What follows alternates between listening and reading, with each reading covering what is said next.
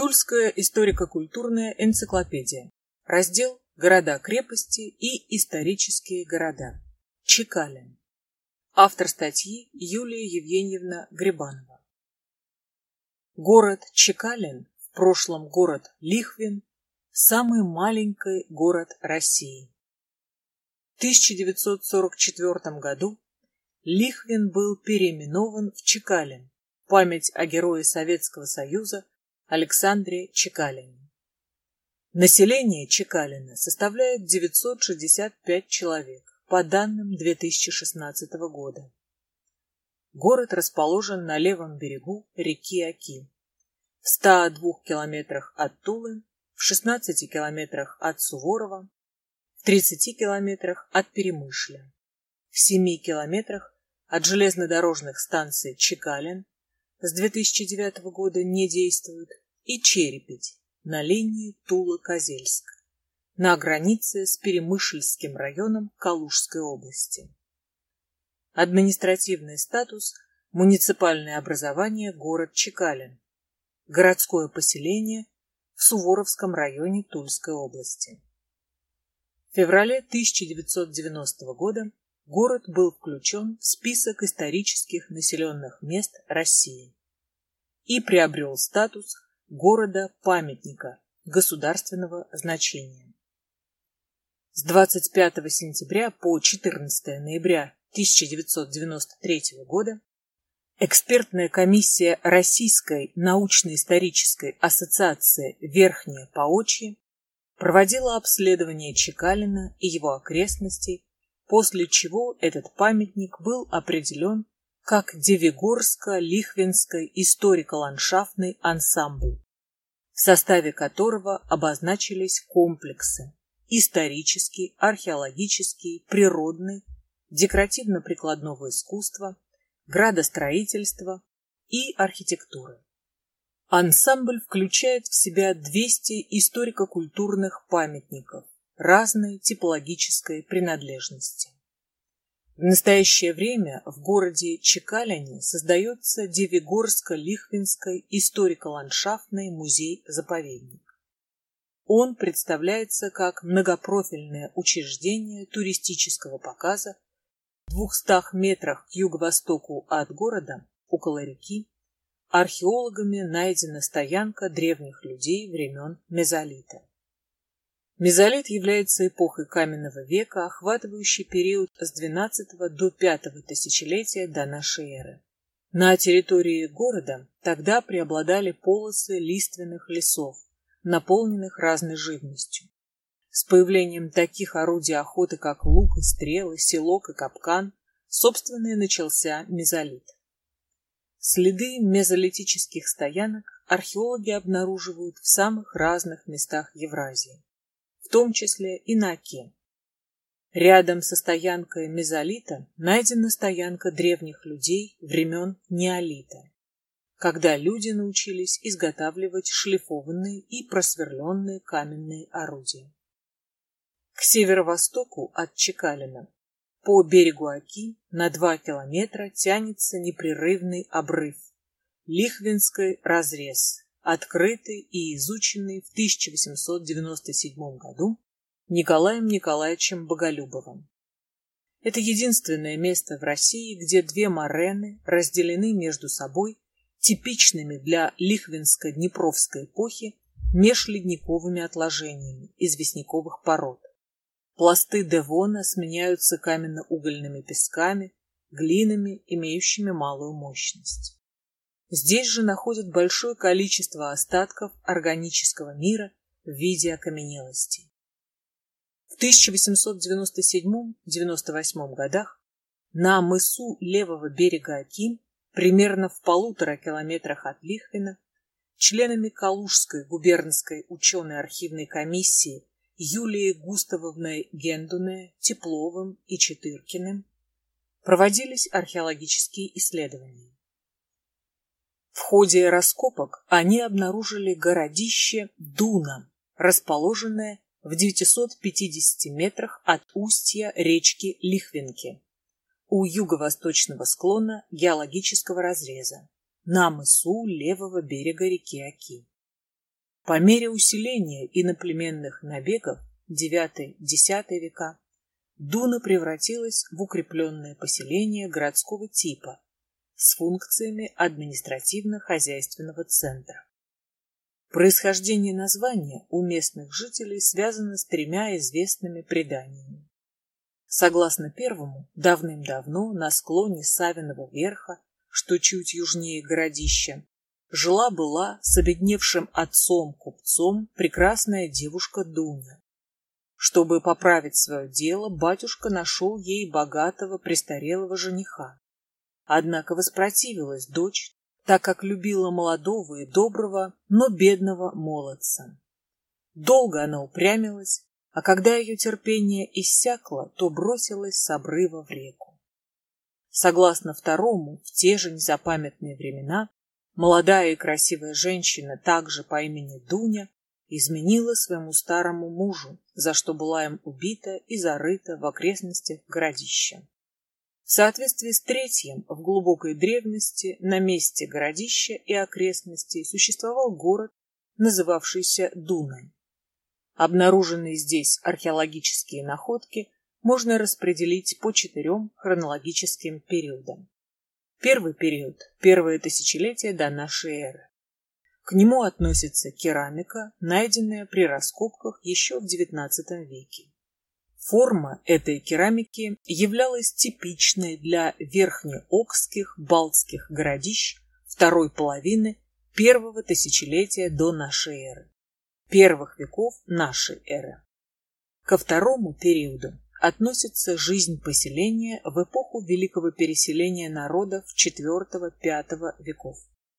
В VI веке по неизвестным причинам поселение было покинуто людьми, и в течение последующих 2 столетий городище пустовало.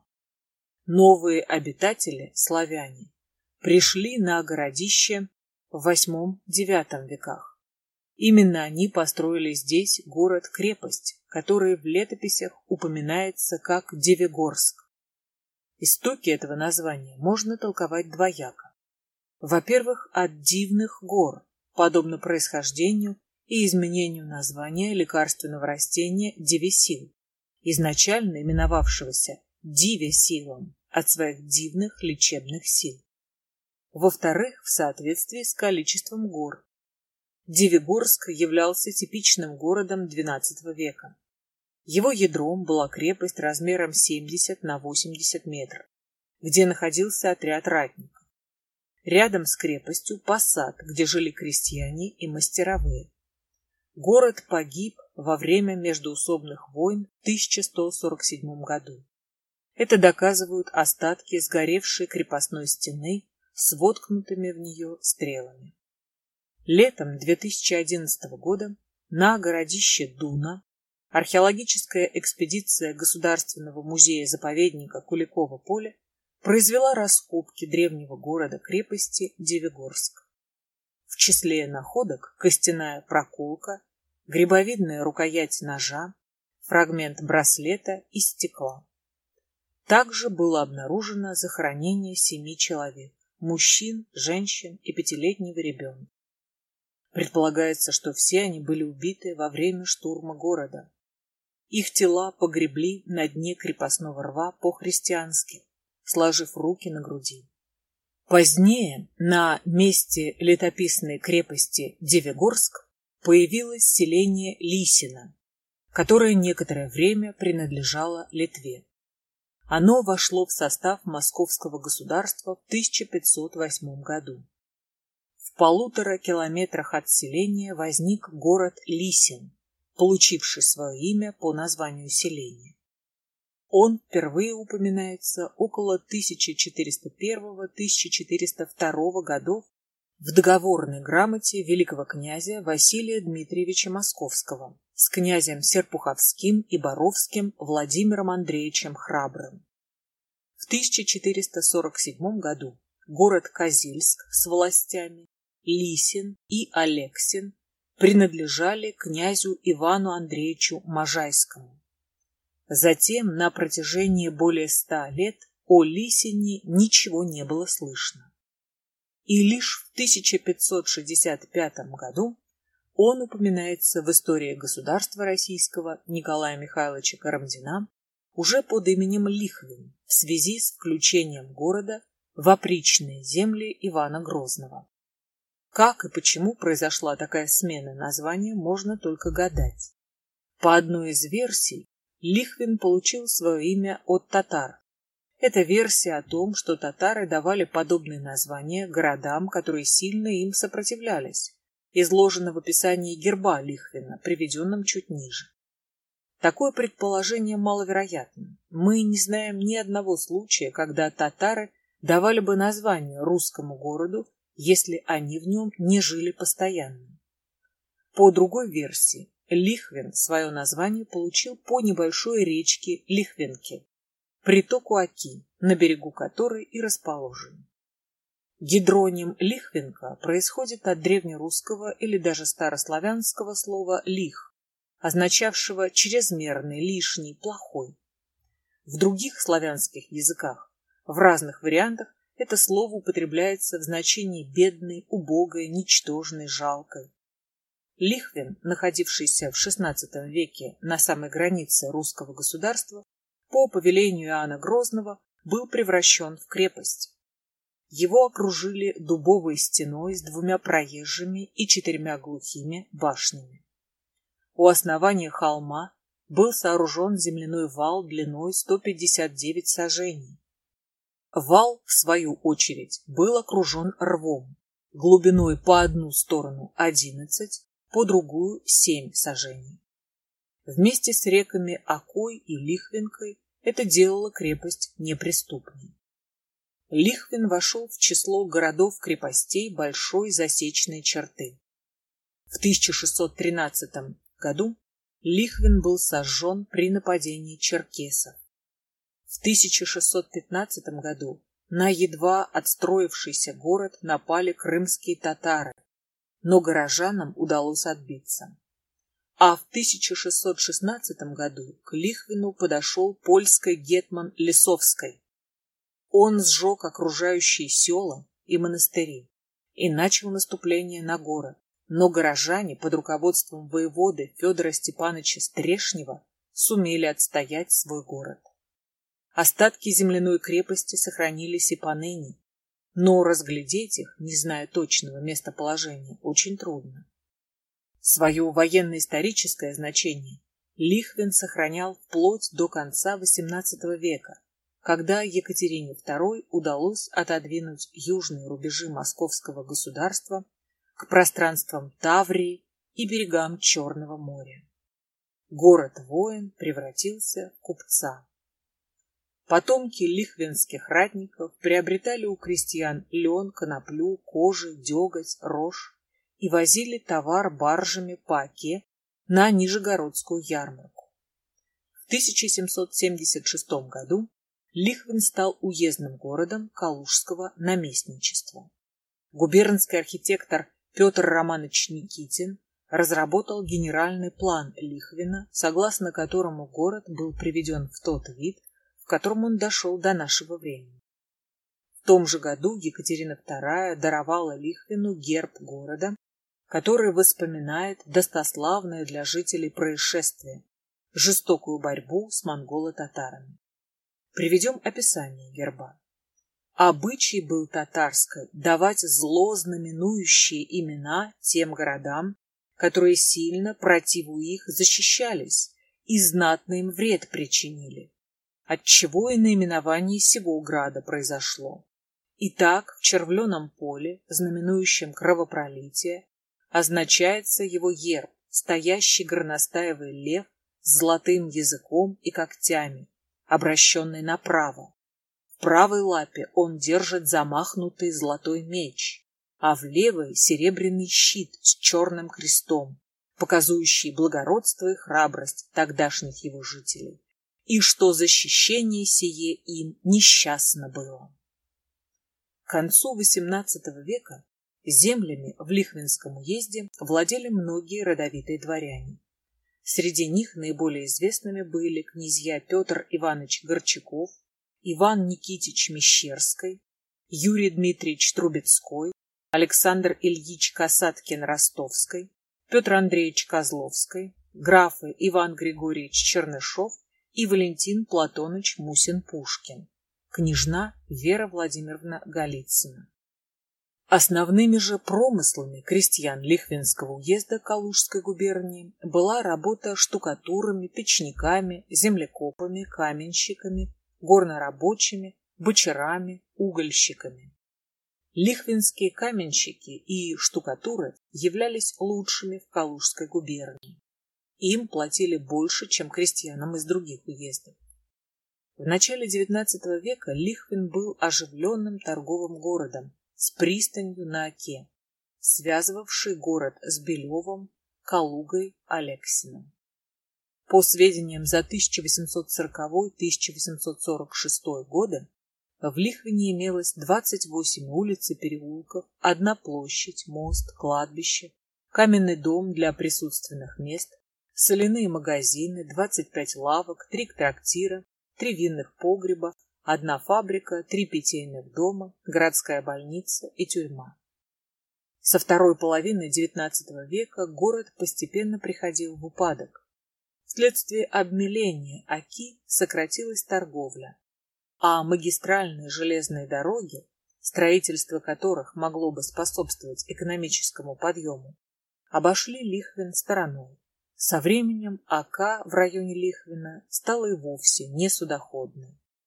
Во время Великой Отечественной войны Лихвин находился под немецко-фашистской оккупацией с 19 октября 1941 года. 174 жителя города были убиты за это время.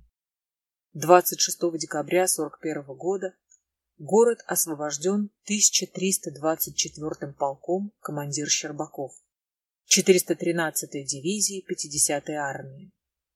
На высоком берегу Оки на окраине города установлен мемориал, посвященный жителям Лихвина, погибшим в годы Великой Отечественной войны. В 1944 году город Лихвин был переименован в Чекалин в память о казненном здесь 6 ноября 1941 года 16-летнем партизане, герое Советского Союза Александре Чекалине. В центре города находится воинское захоронение, где покоится прах Александра Чекалина и еще 4 партизан и военнослужащих Красной Армии. Рядом с ним установлен памятник Александру Чекалину. А в местной школе, где учился Саша Чекалин, расположен музей, посвященный памяти героя. Экскурсии по музею проводят нынешние школьники. Лихвинская школа воспитала 4 героев Советского Союза: Александра Павловича Чекалина, Петра Ивановича Кузнецова, Михаила Сергеевича Грищенкова, Алексея Васильевича Герафеева. В Чекалине туристы и гости города могут увидеть большую часть каменной застройки конца XVIII-XIX веков, которая сохранилась до настоящего времени. Это двухэтажное кирпичное здание казначейства, Калужское, дом 35, построенное в соответствии с регулярным планом застройки 1779 года по проекту губернского архитектора Ивана Денисовича Ясныгина, ученика Василия Ивановича Баженова и Матвея Федоровича Казакова.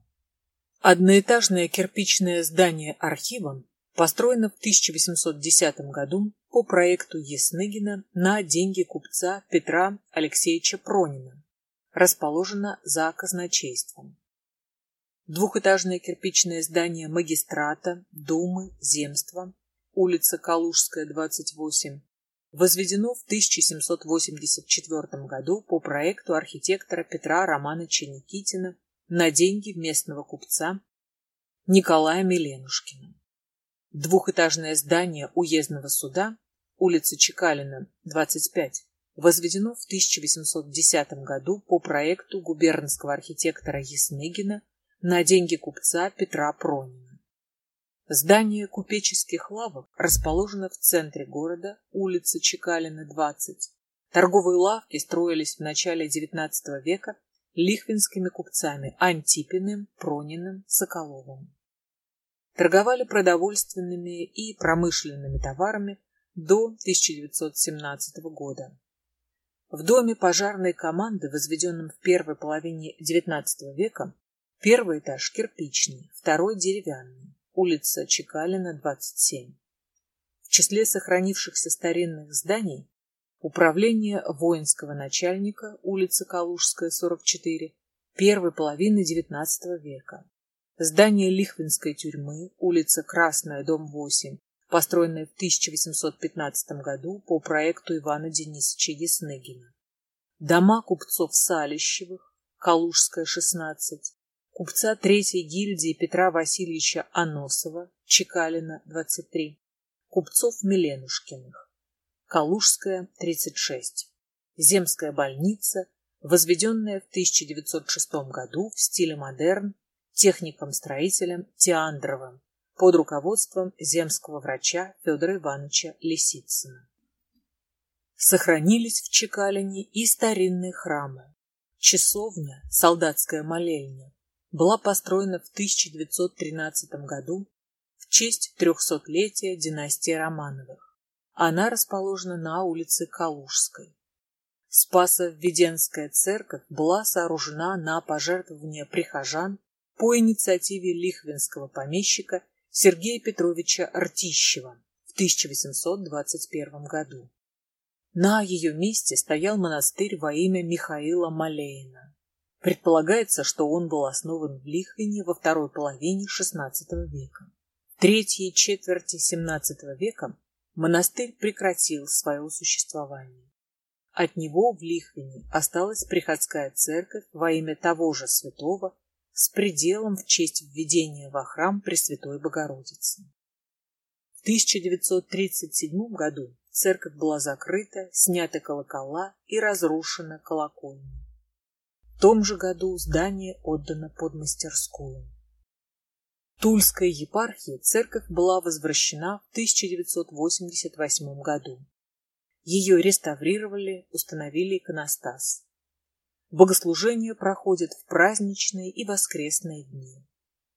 Богатое историческое прошлое, красота реки Оки, обилие окрестных лесов, расположенные в 8 километрах от Чекалина бальнеологический и грязевой курорт Краенко, все это сегодня привлекает в Чекалин большое количество туристов со всех уголков нашей страны. С 2017 года город стал местом проведения межрегионального фестиваля культурного содружества «Окский плёс», посвященного празднованию 500-летия Тульского Кремля как начало возведения большой засечной черты. В рамках фестиваля проходят ярмарки, мастер-классы, концерты, выставки декоративно-прикладного творчества и спортивные соревнования. В 2019 году планируется ремонт бывшего здания казначейства и открытие в нем музейно-выставочного комплекса, музей рушника, музей народного костюма. В здании будет работать арт-кафе. Чекалин стал одним из победителей во всероссийском конкурсе проектов комфортной городской среды в малых городах и исторических поселениях в номинации «Малые города» с численностью до 10 тысяч человек. Проект «Чекалин. Маленький центр большого отдыха». Средства на реализацию проекта до 30 миллионов рублей будут выделены из федерального бюджета. У Чекалина большой культурный и туристический потенциал, и без сомнения данный проект поможет раскрыть его в полной мере.